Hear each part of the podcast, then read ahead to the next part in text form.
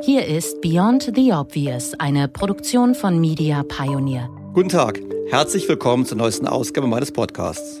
Im Ökonomie-Podcast mit Doktor Daniel Stelter schauen wir auf ein Land, das die große Party schon hinter sich hat. Wir schauen auf Deutschland und wir schauen auf die angeschlagene Wirtschaft bei uns. Sie hat es mit einer zusätzlichen Belastung zu tun, dem Coronavirus. Nach dem Auftreten der Fälle von Corona-Infektionen in Europa und in Deutschland hat sich die Lage deutlich verschärft. Wir befassen uns auch in dieser Episode noch einmal mit Covid neunzehn, dem Virus, das scheinbar unaufhaltsam näher rückt. Das Virus verstärkt die Symptome und trifft auf einen Patienten, der sowieso schon angeschlagen ist, die deutsche Wirtschaft. Es kann natürlich sein, dass wir an den Zeitpunkt kommen, wenn jetzt neue Ausbrüche kommen in Deutschland, was sein kann, dass wir irgendwann die Kontrolle tatsächlich nicht mehr haben. Wir haben deshalb den Auftrag als verantwortliche Minister, das Menschenmögliche zu tun, zum Schutz unserer Bevölkerung. Der DAX schließt mit einem Minus von fünfhundertvierundvierzig Punkten auf einen Schlussstand von dreizehntausendfünfunddreißig Zählern. Die wirtschaftlichen Konsequenzen sind offensichtlich geworden. Wir haben das an den Börsenreaktionen gesehen. Es sind die Konsequenzen, über die Doktor Daniel Stelter schon vor Wochen in diesem Podcast gesprochen hat und die er auch vorhergesagt hat. Beyond the Obvious, der Podcast mit Doktor Daniel Stelter.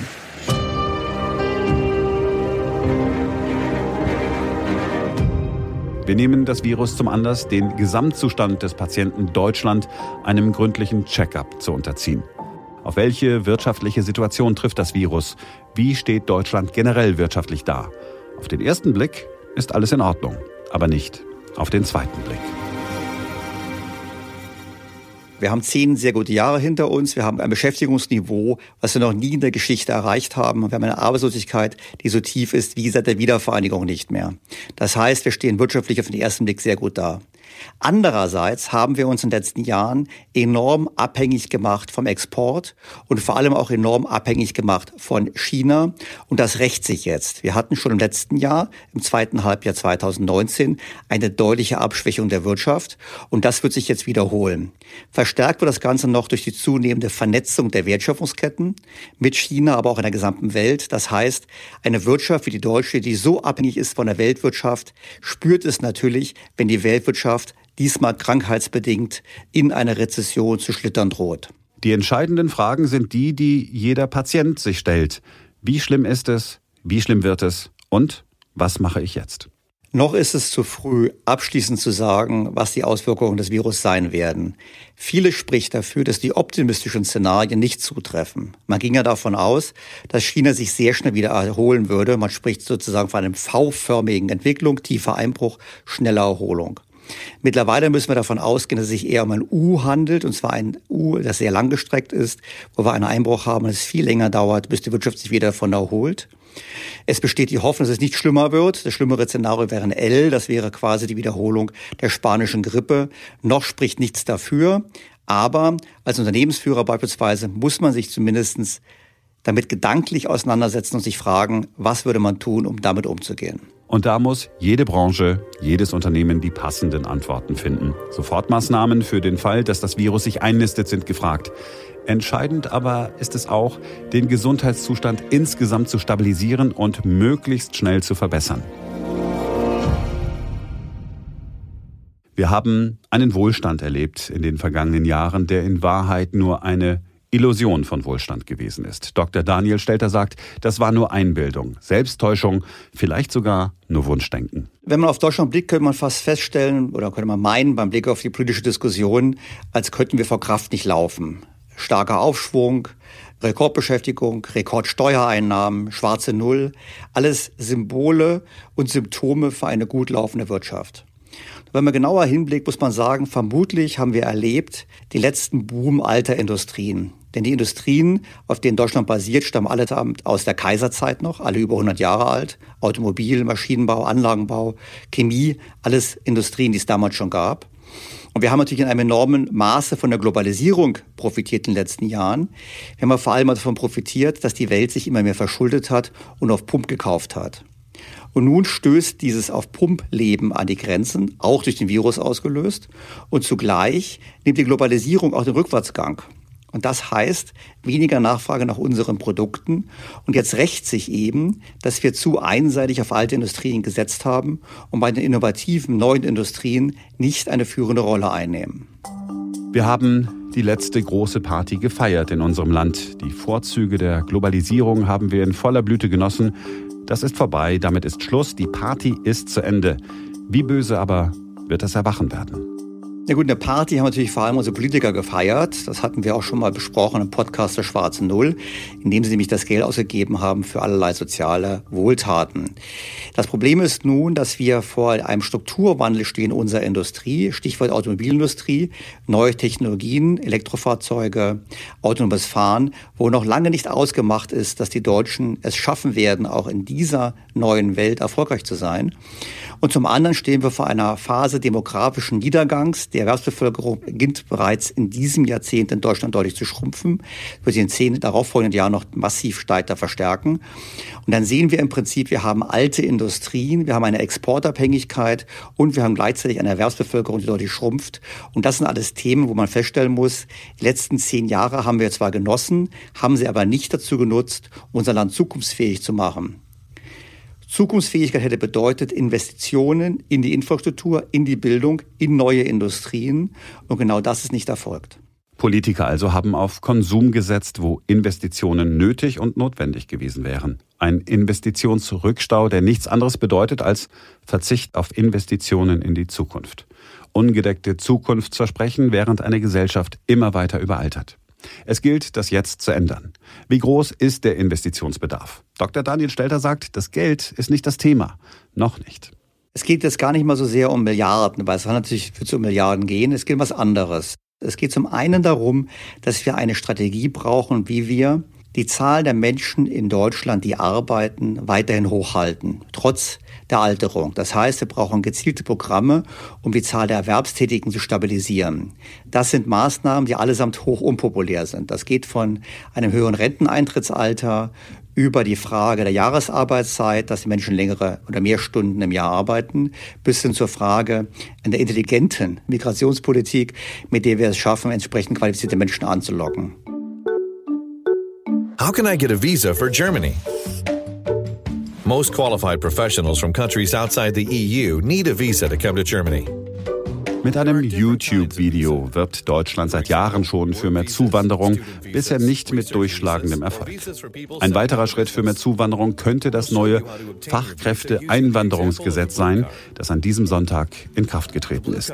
Es soll die Zuwanderung aus dem Nicht-E U-Ausland erleichtern, aber es steht zu befürchten, dass dieses Gesetz nicht der Weisheit letzter Schluss ist. Neu ist, dass die Zuwanderung nicht mehr auf bestimmte Berufe beschränkt wird. Außerdem entfällt die Vorrangprüfung. Bisher wurde immer noch überprüft, ob nicht doch Deutsche oder E U-Ausländer die Stelle hätten übernehmen können. Das Gesetz wird in den nächsten Monaten zeigen, was es bringt. Auch hier hat Deutschland bewiesen, es dauert alles zu lang. Dabei hatte die Kanzlerin das Problem erkannt und beschrieben, vor sechs Jahren schon, in ihrer wöchentlichen Videobotschaft.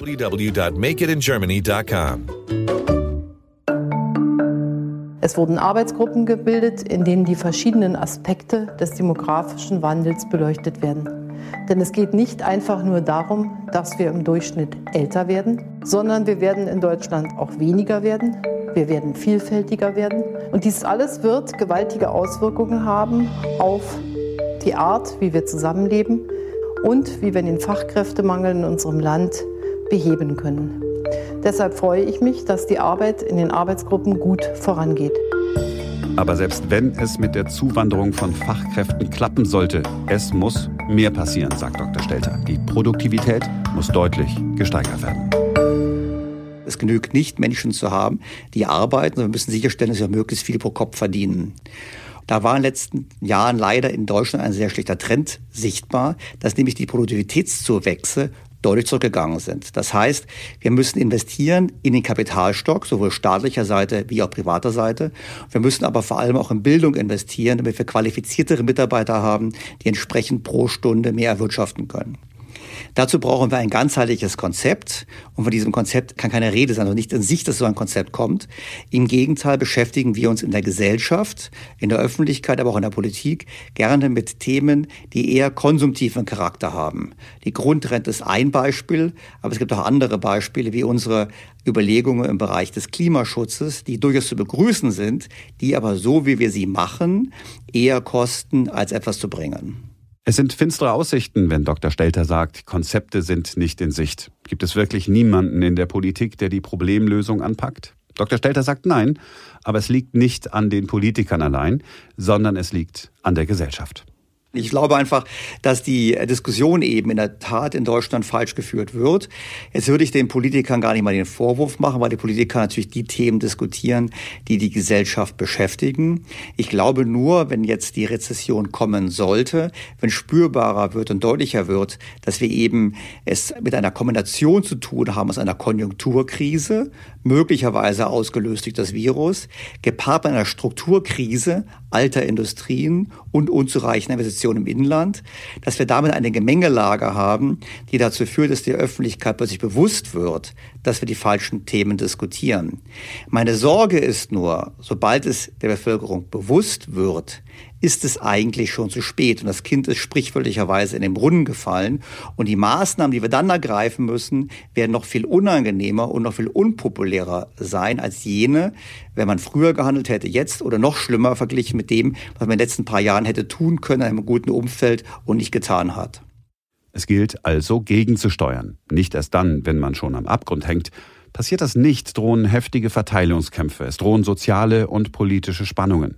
Wichtig ist es, nicht in Schockstarre zu verfallen. Es gibt auch Gründe für ein wenig Zuversicht. Es ist so, es ist leicht, angesichts der Tatsachenbeschreibung in Panik zu verfallen. Es ist auch leicht zu sagen, oh je, die Welt geht unter, Deutschland geht unter. Das ist natürlich Quatsch. Wir haben die Möglichkeit zu handeln, wir können gegensteuern, wir haben in der Vergangenheit bewiesen, dass wir handeln können. Die Hartz vier Reform, so umstritten sie auch immer gewesen sind, waren ein gutes Beispiel dafür, dass Deutschland handeln kann, wenn es nötig ist. Ich bin zuversichtlich, dass wir das auch können. Nur desto früher wir handeln, desto weniger schmerzhaft sind die Eingriffe und desto besser wirkt es. Und deshalb wäre meine Hoffnung, dass wir uns frühzeitig an die Arbeit machen und jetzt die Themen angehen und nicht weiter warten, bis es weiter in die falsche Richtung läuft. Wir sind am Ende dieser Episode von Beyond the Obvious, dem Ökonomie-Podcast mit Doktor Daniel Stelter, angelangt. Abschließend gibt er uns drei Aufgaben mit auf den Weg, drei Punkte, die am besten gleich morgen in Angriff genommen werden. Erstens, wir müssen dringend mehr investieren, sowohl staatlicherseits als auch privaterseits. Das heißt, auch die Rahmenbedingungen für Investitionen von Privatleuten in Deutschland verbessern. Das bedeutet tiefere Steuern. Es bedeutet aber eben auch mehr Investitionen des Staates in Bildung und Infrastruktur, damit die Rahmenbedingungen attraktiver sind. Zweitens, wir brauchen ein Programm, welches Firmengründungen und Innovationen in Deutschland fördert und es attraktiver macht für junge Deutsche und junge Menschen, hierzulande zu investieren. Und drittens, wir brauchen ein Programm, um relativ attraktiver zu werden, um die Talente in der Welt anzulocken. Denn die haben die Wahl, ob sie nach Kanada, nach Australien, in die U S A oder nach Großbritannien gehen. Wenn wir die besten Menschen, die besten Köpfe anlocken wollen, dann brauchen wir ein Konzept, um als Land so attraktiv zu sein, dass die Besten gerne nach Deutschland kommen und hier idealerweise unternehmerisch tätig werden.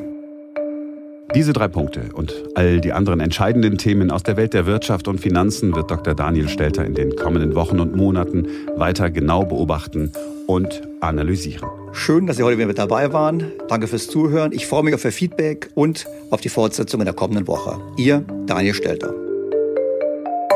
Schicken Sie Ihr Feedback, Ihre Fragen, Ihre Anmerkungen per Mail an podcast at think dash b t o dot com.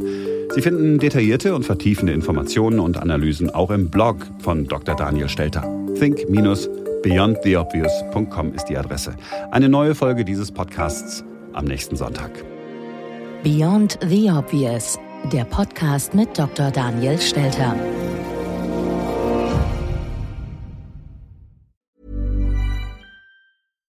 B T O Beyond the Obvious mit Daniel Stelter beginnt sofort. Ich bin Kai Dierke. Und ich bin Anke Huben. Tja, wir gehen mit unserem Podcast Dierke und Huben, der Führungspodcast, ja nun schon in das dritte Jahr.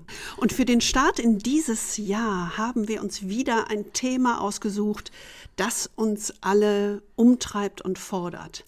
Wir haben es genannt Krisenjahr zwanzig vierundzwanzig. Eine Frage der Haltung. Ja, und wenn man auf zwanzig dreiundzwanzig zurückguckt, muss man ja sagen, es war wirklich ein sehr forderndes Jahr für alle. Und mal ehrlich, wenn wir jetzt auf zwanzig vierundzwanzig gucken, das wird uns wohl eher mit noch mehr Unsicherheiten konfrontieren. Die englische Wirtschaftszeitschrift Economist nennt das so schön Permavocation, also ein Zustand permanenten VUCAs. Das ruft geradezu nach einer Haltung der trotzigen Dennoch-Zuversicht, des ja. Camuschen Sisyphos. Allerdings. Und deshalb wollen wir Sie zu Beginn dieses Jahres mit einem etwas anderen Blick auf Ihr Selbst inspirieren. Es geht um die Kultur der Performance und die Kultur des Charakters, um ein neues Modell der Lebensphasen und uns als raffiniertes Tier. Ja. Ha, es geht um Adam eins und um Adam zwei. Was das ist? Na, hören Sie doch mal rein. Sie finden alle Folgen unseres Podcasts in Ihrer Podcast-App unter Dierke und Huben, der Führungspodcast. Auf unserer Website dierke huben punkt com und in den Shownotes dieser B T O-Folge. Wir freuen uns auf Sie. Und bis dahin wünschen wir Ihnen viel Freude am Führen. Und jetzt geht es weiter mit Daniel Stelter in B T O.